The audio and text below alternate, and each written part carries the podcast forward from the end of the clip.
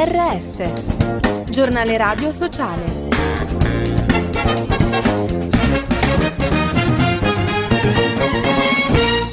Bentornati all'ascolto del giornale radio sociale in studio Giuseppe Manzo, senza tregua. Dall'inizio della guerra in Ucraina Caritas ha assistito oltre 5,3 milioni di persone. Dai dati raccolti a un anno dallo scoppio del conflitto emerge come il sostegno continuo sia ancora necessario per gli sfollati che stanno cercando di ricostruire le loro vite dopo la distruzione delle case e delle città.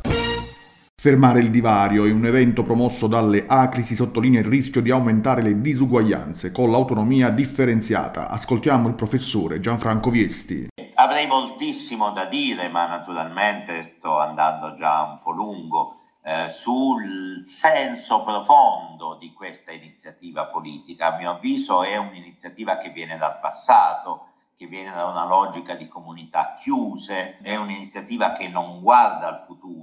Notavo oggi, in base ai dati di ieri di Eurostat, che la Toscana, per la prima volta nella sua storia, nel 2021 ha un reddito pro capite inferiore alla media europea. Passi indietro, gli omosessuali, le persone LGBT, tutte soffrono la compassione. Da mezzo secolo rispondiamo alla compassione, al disprezzo, al paternalismo, all'odio, portando nelle strade il nostro orgoglio.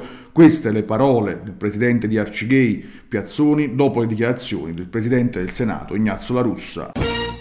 Futuro e Costituzione, Governo e Parlamento devono dotarsi di nuovi strumenti per assicurare la coerenza politica con i nuovi principi costituzionali di tutela dell'ambiente. Lo chiede Asvis. Ascoltiamo il direttore Enrico Giovannini. Adesso, cambiata la Costituzione, bisogna cambiare le politiche, ma anche la governance con cui le decisioni vengono assunte. Per esempio, come si valuta la costituzionalità delle nuove leggi? Bisognerà cambiare il modo con cui la Commissione Affari Costituzionali valuterà le nuove proposte. E la stessa cosa dovrebbe avvenire per le proposte che arrivano dal governo e quindi l'inserimento dell'impatto atteso delle leggi diventa necessario. Respiro d'inverno, questo è il nome del documentario presentato dalla Croce Rossa. Attraverso un lungo viaggio nei luoghi simbolo della guerra in Ucraina, gli autori, filmmaker Annalisa Ausilio e Emiliano Albensi trascinano lo spettatore dentro le vite stravolte dal conflitto.